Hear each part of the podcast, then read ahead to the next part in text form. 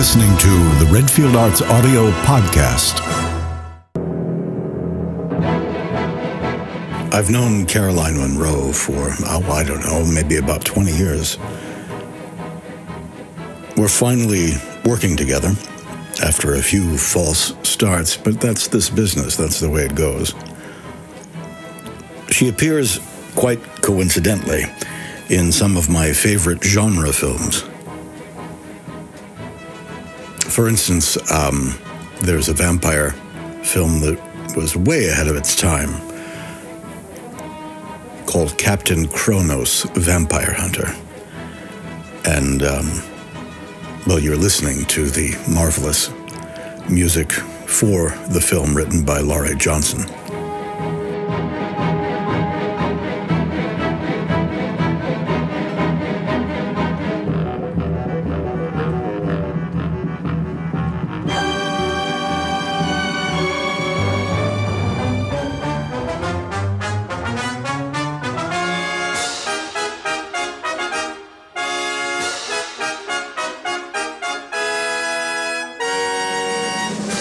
Of all of the marvelous fantasy movies over the years, particularly the Ray Harryhausen films, my favorite Sinbad film just happens to coincidentally be The Golden Voyage of Sinbad from 1974, which also just happens to star Caroline Munro.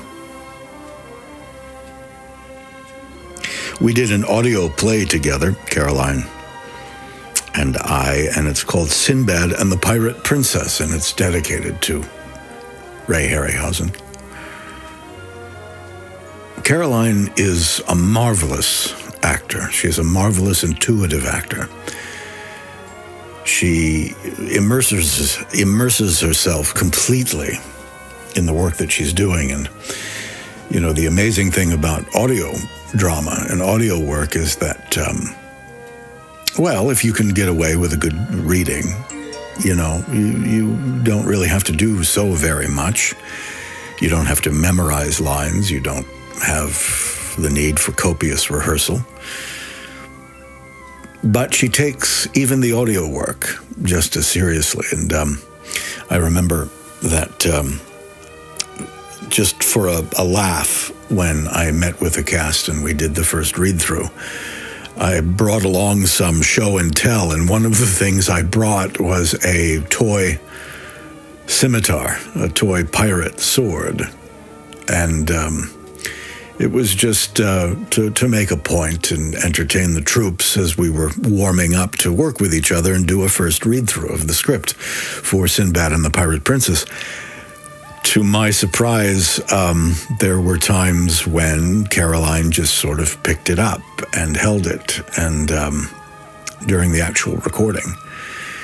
And the other thing I remember clearly that she did to get into the part was, and of course there is no costuming, but she worked best in bare feet. She wears a lot of bracelets and bangles on each arm. And you're going to hear some jingling and jangling during the interview while we're speaking and while she's gesturing. And it was faster every morning when we were recording Sinbad and the Pirate Princess for her to simply wrap them in an athletic bandage rather than take them all off. I love working with Caroline.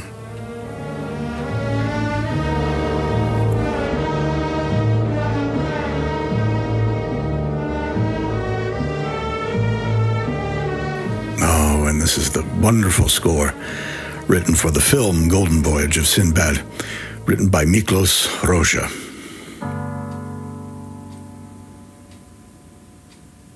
And Caroline also, just coincidentally, happens to appear in one of my favorite James Bond films. And I don't think that there's a more iconic sound than this song by Marvin Hamlisch, Nobody Does It Better.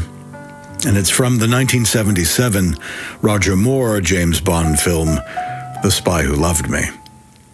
The Spy Who Loved Me, in my opinion, being the best of the big Bonds, the big outsized fantasy Bond films. It's a marvelous film, beautiful to look at.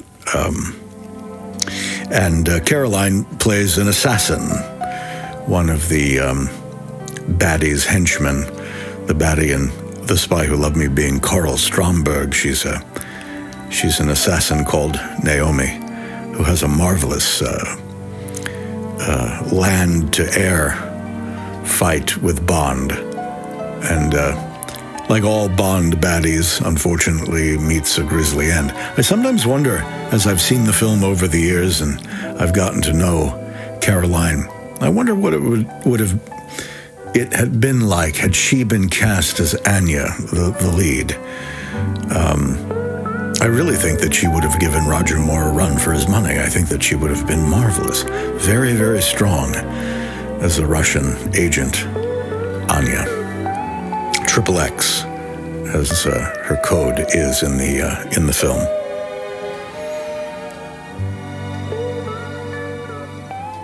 I think her career might have been very, very different. Caroline Munro is as nice as she is beautiful.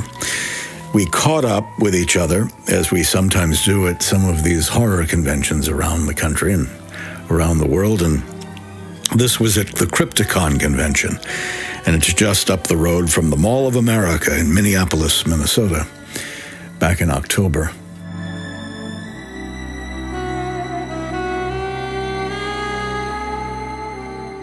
We talked about her involvement in the latest Joshua Kennedy film, Joshua Kennedy's homage to Hammer films, his lovingly wrought backyard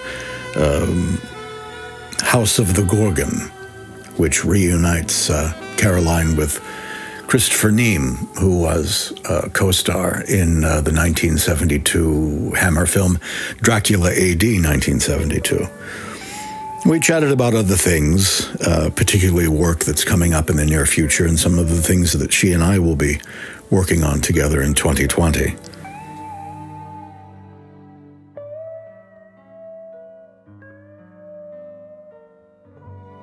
Caroline's amazing with fans at these conventions. She really, really enjoys them, and she enjoys meeting her fans and meeting people and chatting, and is just marvelous. She always is busy, always has huge lines at these conventions. It's quite marvelous.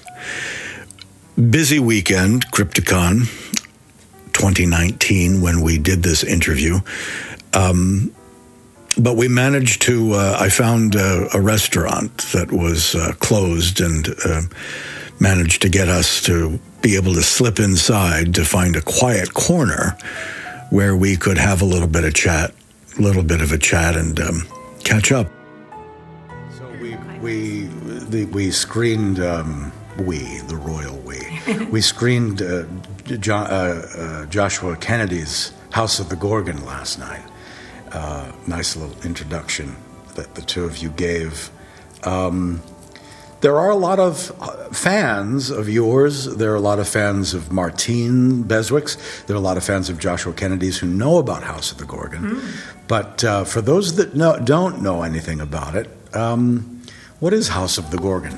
Oh, my goodness. Well, it's a wonderful, inspirational little film, all very kindly Indiegogo funded by you lot out there, and it was Joshua Kennedy's idea. You know, he's been a fan of Hammer since he was a child, since the age of about 5 or 6, and he his favourite film was The Gorgon. So we met. He absolutely adores Martine Beswick. That's his ideal lady. And it starts with, because that's where I meet Josh, is that there's this goofy kid who is studying film at Pace University in New York, and he wants to make this video with Martine. Yes. And so I see some of these happening at some of the conventions around the country. Yes. Monster Bash, there was one shot, and then not a chiller, but a monster. I don't know. He keeps in Baltimore too. When we did some. I don't think so. No, maybe not. I don't think so. No. But Joshua's, so he's a big crush on Martine. Huge crush. And quite rightly so. And it was you who made some casual comment, I think, about, you know, with after these little short love letter videos to Martine, that, oh, maybe we should just make a film. Yeah. Well, I suppose, yes, he always credits me with saying it. It's just that we all got on so well together, and eventually he asked me to be involved in the little kind of vignette-y things with Martine, which was great, which I did. And... Martine being the star, and Josh. Yes, I was an extra. And Tammy, actually, my daughter Tammy, we were both kind of extras. Well, I remember rather that it was... bizarre extras, but we were extras. Yeah, I remember that it was Tammy, and Josh asked Tammy and me, would you ask these actors? Yes. And the funny thing about Martine that I remember is that you were instrumental in twisting her arm to do Sinbad with us. Yes, because Martine constantly kept throwing up. Said, "I'm retired. I'm retired. Yes, I'm retired, darling. I'm retired, darling." Yes, but no, she loved it. She loved doing the Sinbad, as did I. I found it really exciting to be doing that. But the Gorgon was something else, and it did come about. And of course, then there was Veronica at the shows, and Veronica Carlson, Christopher Neame, and we all got on so well. The only person I'd worked with before was Christopher. Yeah. But Martine I've known for years, as I have Veronica.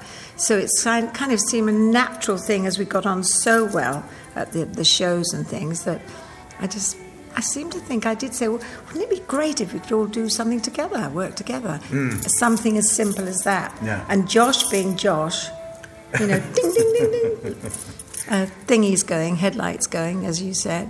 And he just ran with it, and then he literally ran with it. He wrote this film because his favorite film is The Gorgon from 1964, the Hammer picture. And next thing you know, he's raising money for it, and you're shooting it in Texas. Yes.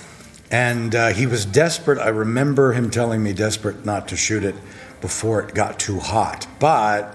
It was still pretty hot. It was still quite, well, compared to London, it was very warm.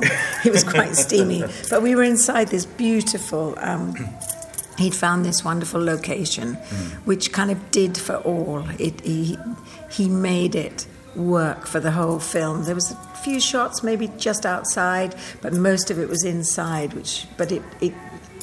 It made it still look incredibly grand, you know.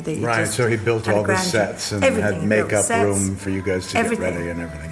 Fantastic makeup. And you shot it in about a week, right? We shot it in 6 days, literally 6 days. We had a read-through. And on the seventh, you rested, or something like that. Actually, we hit the road. We all had to leave at that point. Yeah. So that's amazing. And I know. The reaction's been good. Hope so. But because I missed the London premiere. Oh, that was riotous.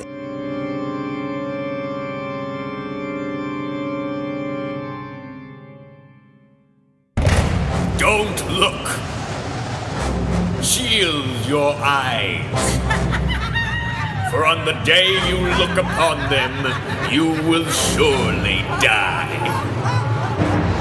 House of the Gorgon. Why don't you let us alone? Get back on your train and leave us alone! Rumors circling around. Mysterious happenings at night. Strange noises emanating from the dark. Leave Karlstad. Leave now and never come back. Stay away from them. They mean you great harm. Starring Caroline Munro as the Baroness. What was the sinister secret she hid beneath her dark spectacles? Martine Beswick as her sister Uriel, malevolent and evil. You would sacrifice all that we've done merely to quench your innate desire for violence. What if I did? Veronica Carlson as Anna. The one woman in the village of Karlstad willing to stand against these angels of death. I can fight you. We can fight you. Christopher Neame as Llewellyn, a man of faith, locked in mortal combat with overwhelming evil. If we leave them alone, maybe they'll leave us alone. Also starring Joshua Kennedy as the mysterious Dr. Pritchard. And introducing Georgina Dugdale, Gooey Films' latest star discovery, the Gorgon's most beautiful victim. See all of this and more when you visit the House of the Gorgon. We cast you out, every unclean spirit, every satanic power, in the name and by the power of our Lord Jesus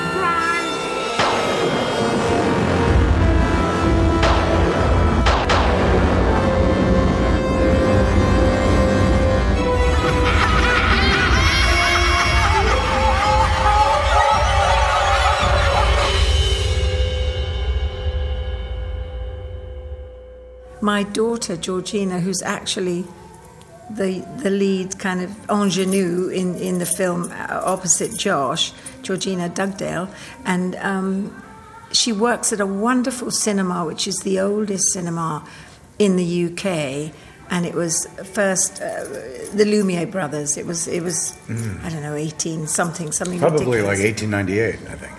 It could have been 1898. Yeah. It was anyway old, but it's had many incarnations, and now it's back to a cinema. With it holds about 200 people, and on the night of our film, on the night of its premiere, English premiere, it was packed to the rafters. Wow. It was packed so much that they actually did another showing which wasn't as packed, but it was packed with friends, but industry people and people in general, Hammer fans, a lot of Hammer fans. Right. So and, it was, and I hope it, It was great fun, the evening. And I hope that it's good, because I take credit for telling Josh that he should work Georgina, he should bring Georgina in. You did, yes. I had, because of knowing you, I saw the short film that was on YouTube that she was in, and when Josh and I, when he was sort of bouncing the story off of me writing the script, I said, well, you've got to, if you hire Georgina, Caroline will be there. So that's true. And then there have been other screenings. I think Monster Bash, of course, that crowd, that lot, they know Josh, they know all of you, and they knew the film was coming, and so they were very receptive. Yes, I couldn't make it. I had to miss the American premiere. Yeah. But it's screened last night here at Crypticon, and it's going to be doing other conventions, and it's available on DVD. And wasn't it screened in Josh and Veronica went to Los Angeles somewhere? Yeah, somewhere in California. Well, Veronica Carlson and Josh were guests, and they treated them like royalty, and apparently the fans embraced it, and that's really great. So and I know actually, because I was talking to Josh in the last couple of days, but what do you want to say? Because I'm intrigued by this next thing he wants to do with his Hammer group. It's almost like, it's like an old-fashioned group of players, I think. Like a repertory company. Absolutely, like a rep company, exactly. Like it used to be in England, and I'm sure in the States. Yeah, and that's kind of withered away because of budgets and money. Yes, and smaller theatres closing and things. But if it gets to fruition, he's already written the scripts. And as I wing home from Crypticon in Minneapolis, I am going to read the script on the plane, which I'm very excited about, and taking one home to Georgina and Martine. So, and he's now again writing specific parts for people and trying to feel out what they'd like to play, which I think is a great thing. I do. But he's specifically writing something for you and Georgina as mother and daughter. Yes. Yeah. Which we haven't done. And that would be a lot of fun. It would be fun. As long as she wouldn't find it strange, I'm okay with it. But why would it? I think we'd feel safe. I think we'd feel very safe. And I don't know anything about, I know the broadest outline of the story, so yeah. I can't imagine that she'll have a problem with that. What other films are coming up? What's possible on the horizon? Well, for me, I went to a wonderful, I was invited to, what's it called?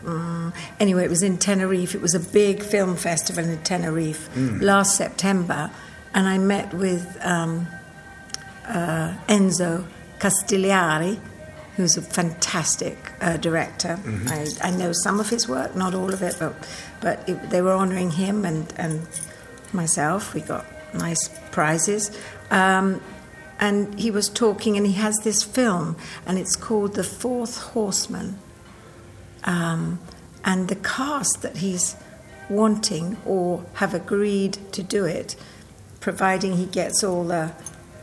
You know, all the finances and but the cast is amazing. Anybody that you can talk about that's being talked about? Well, I can I name drop, do you think? Why not? Because these things are so fluid. It's very European. And that's fine, but these things are fluid until a film comes out even, so... Yeah. I don't think it's going to hurt. No, Franco Nero? Ooh! Ooh, I know, I hear you say ooh. What about this? Claudia Cardinale. Oh my gosh! I know. Oh my gosh! Yeah, that's really great. There's some, and the list goes on. If you look it up on the the internet thing, maybe the Internet Movie Database. Yes, maybe is it listed already? Really, great. It's listed. Yeah. Oh no, it's been listed for a while. Okay. And they've been in touch with Jane, my agent in London, and it's looking possible. Good. Even more than possible. That's exciting. And big part, little part, couple of scenes. Part. Big part of me.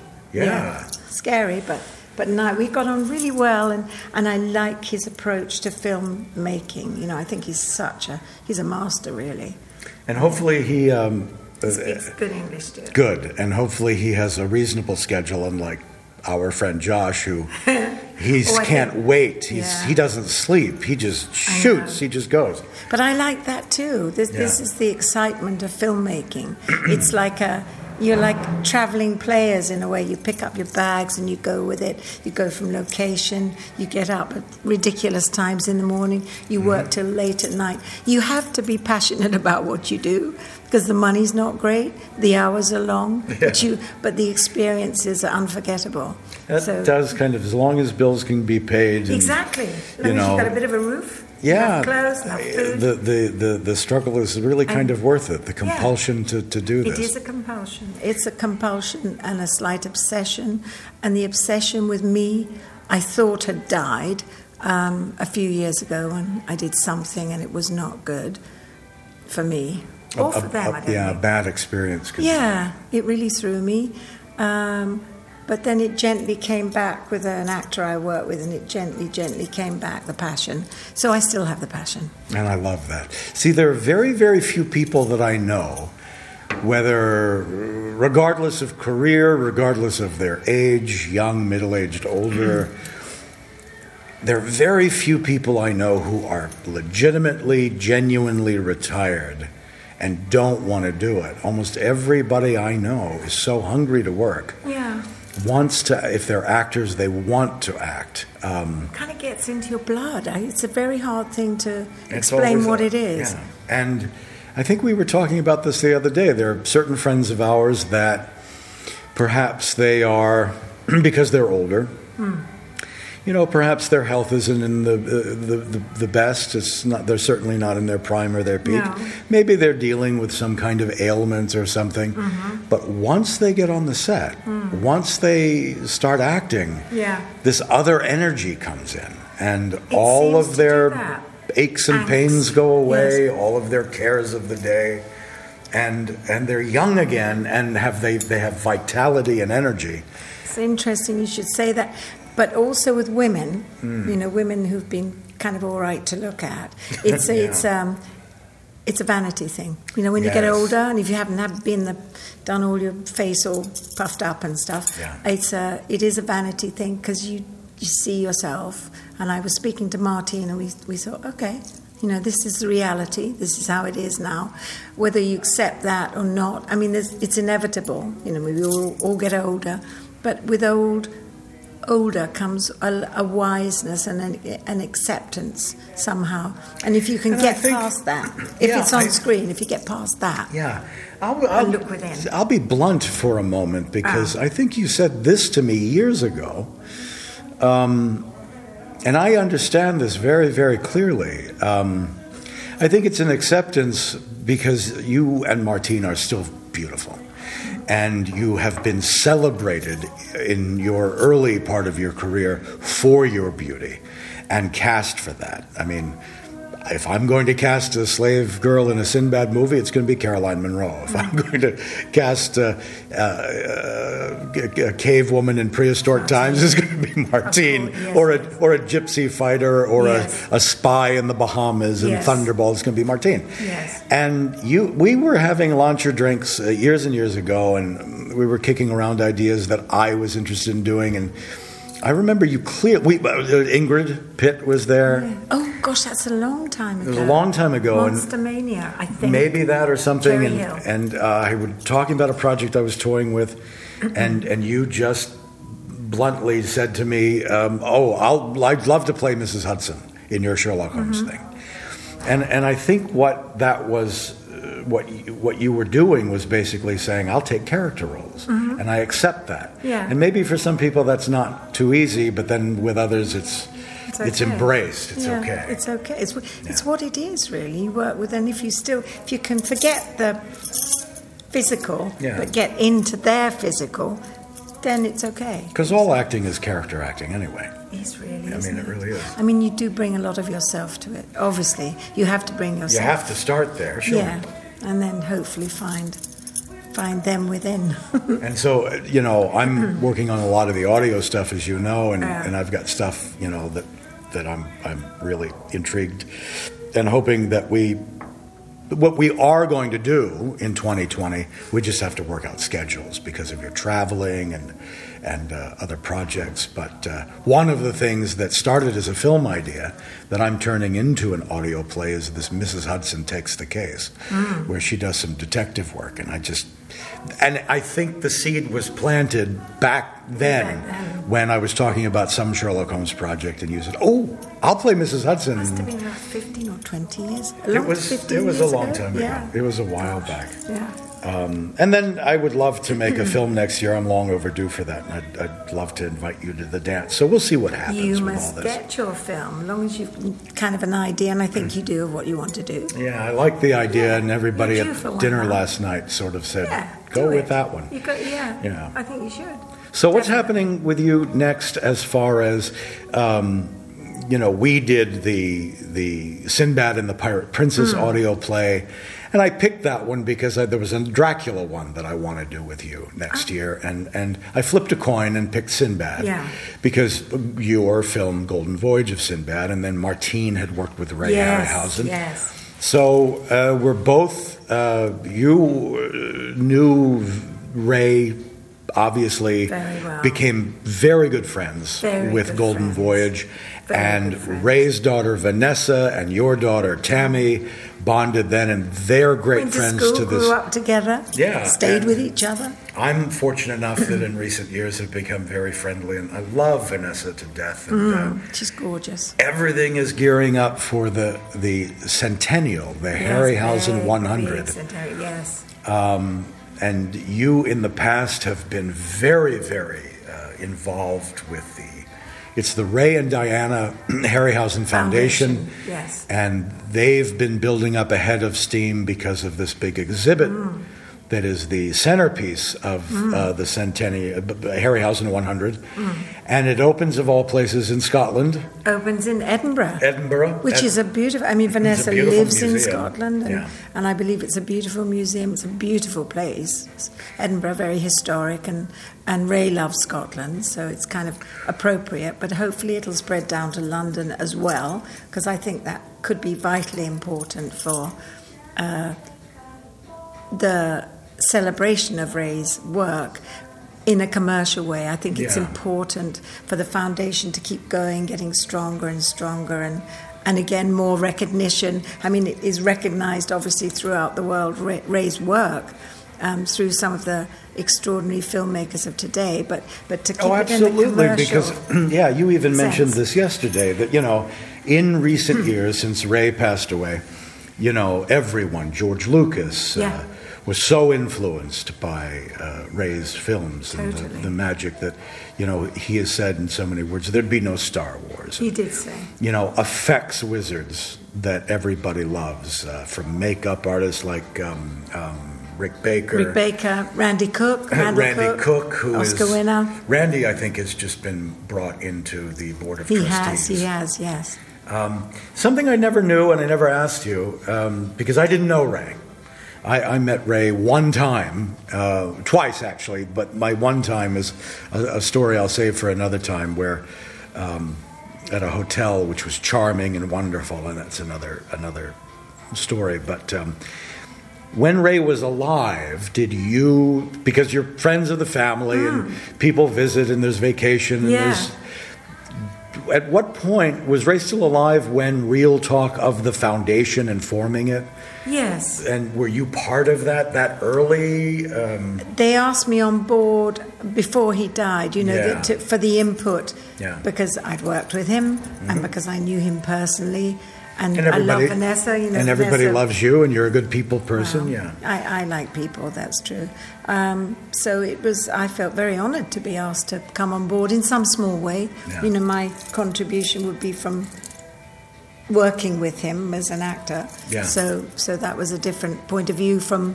from other filmmakers I came from. And you also want to protect the family, too. I want to protect Vanessa, absolutely. Because that's important with estates, and Vanessa's fiercely proud.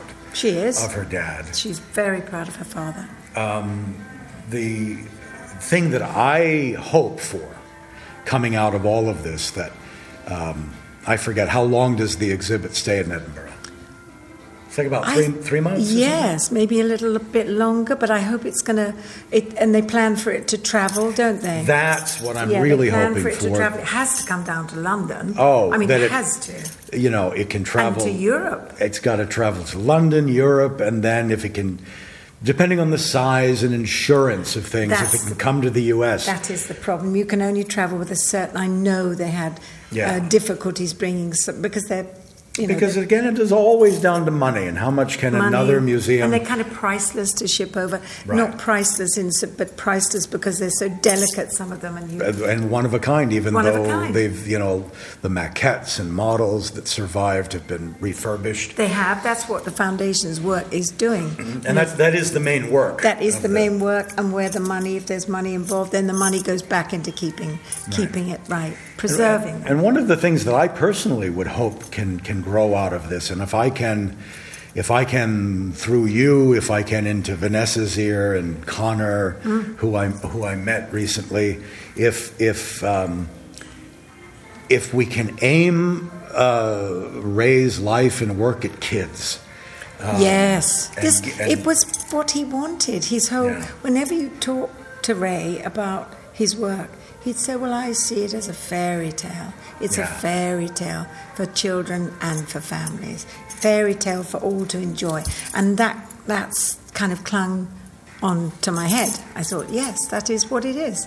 Absolutely. I mean, his films are truly family films. They're for the entire family. It shares that very much with Walt Disney's films. They can be watched by anybody in the family. And if there are just ways through the outreach of the Foundation, as the Foundation continues to care for the physical objects, that to be able to introduce the films and the work to younger generations, because it's harder. Yeah. Now, I mean, Ray's fans are going to be there. Ray's fans are going to be there. They show up. But the kids, we have to reach out to a little bit. We do really to show them this is actually as beautiful as all the CGI, if not more so. And what you mentioned, Ray saying that these are fairy tales. Yes. Very simple stories. This is what he wanted. Heroes and villains. This is what he wanted. Yeah. The good and the bad. The fight between the good and the bad, and then they were always very optimistic. They were. It was always feel good at the end. I mean, that's fairy tale. That's what one would hope in life would be like. But Ray had the most beautiful. He was extraordinary to just be around and to listen to. He was such a raconteur, but he was a fantastic artist and totally passionate about what he did. You know, it was just to listen to him and to see the drawings that he did when we did Sinbad, just to see the artwork that he showed us before. We had to imagine these extraordinary creatures. It was kind of, you thought, okay, yes, I can be a child for that time, and I can imagine the size, and I can do that. That's so wonderful. He kind of created the picture. I'm so glad for Vanessa and the trustees and the foundation that you're a spokeswoman, a friend of the family, and there's going to be a lot of interviews and a lot of talk about Ray in the next year and beyond as exhibition goes. Always. We should have a talk and do a really special show just about Ray. Yes, you know, with interviews and you and that kind of thing. So I think we should do that. Okay. Should we, as we sign off on this little podcast, should we tease the autobiographical thing that you and I have talked about? Should we mention that to people so that they can start looking forward to it maybe next year? I think that's a really good idea. I mean, it might take a while because we both live... Yeah, we'd be working... You live over here. You know, we see each other only a few times a year, but I think if we... But it's a working structure. Progress. Yeah, I think if we... You mention it. It's your baby. It's your idea, so you should mention it. Well, I'm going to tell you now, folks, that we're going to produce through Redfield Arts Audio... an album, a CD called Caroline Munro, an audio memoir. It will be her life story told in her own words with original music and some sound effects. And maybe some friends will come in, which is Tammy's idea, which I like very much, that some friends come in with their voices and talk about Caroline. But it really is about some of the incredible adventures she's had in entertainment, in the film business. And I'm going to try to put it to her and get her to spill some beans and some secrets and some stuff. But I'm looking forward to this. And I've already started outlining where to guide questions to provoke memories and things. That's good. Absolutely. Yeah, you're good at that. I know. You're a provoker. Or a provocateur. Provocateur.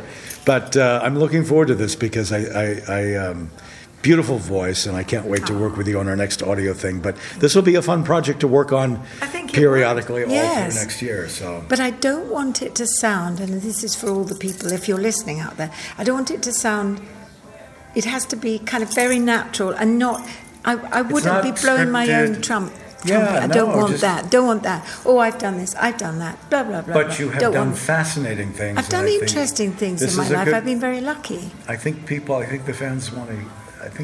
I'm looking forward to this. Oh, me too. Good. Yeah, all right. Let's do it. We'll be in touch soon, and we'll be making more audio drama. And we will. I can't wait to hear that Joshua says we're going. Yes. And you get to do some Lovecraftian madness. That would be early next year. I'm really excited about that. That would be fantastic. Yeah, absolutely. All right. Thank you, Caroline. Thank you very much, Mark. I'm very, very excited to be working with Caroline. We have some fun things lined up for Redfield Arts Audio. I'm excited to be doing Harker and the Shadow of Dracula with her, where we'll be playing Jonathan and Mina Harker, respectively. And I can't wait to see what Caroline is going to bring to Mrs. Hudson in our original script, Mrs. Hudson Takes the Case. It's sort of a Sherlock Holmes mystery without Sherlock Holmes, but with everybody else. But I'm most excited to begin work on her audio autobiography, Caroline Munro, in her own words. Well, that's the working title anyway. I love this woman unconditionally, and I'm very, very lucky to have been accepted into her family and into her show family, the people that sort of have bonded together.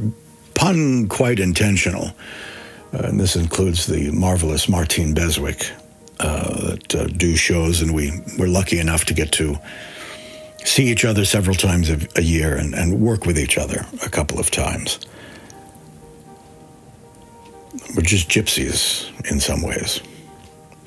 I leave you with a few moments from our audio drama, Sinbad and the Pirate Princess. Why not? Leaving you with the first... it was our first full-length audio drama adventure, Sinbad and the Pirate Princess was. Where else but in a fairy tale can a boy meet girl, girl and boy slay dragon, and girl get boy? Don't wake me, will you? It's my favorite dream.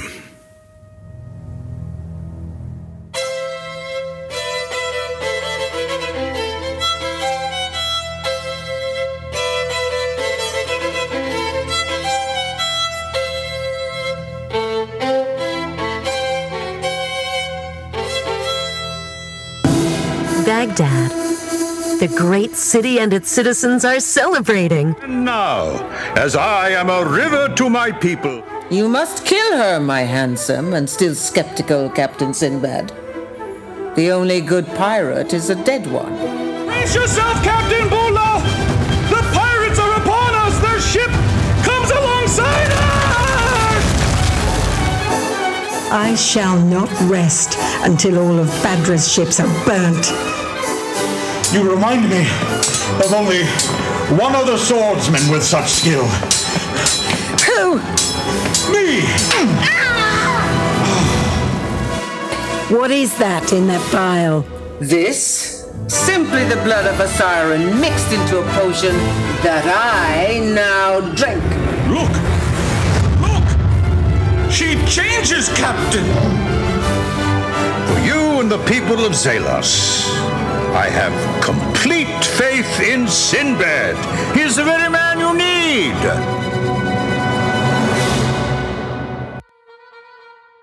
Thank you for subscribing to our podcasts. To stay up to date, join our mailing list at redfieldartsaudio.com. The original contents of this program are copyright the Mark Redfield Company.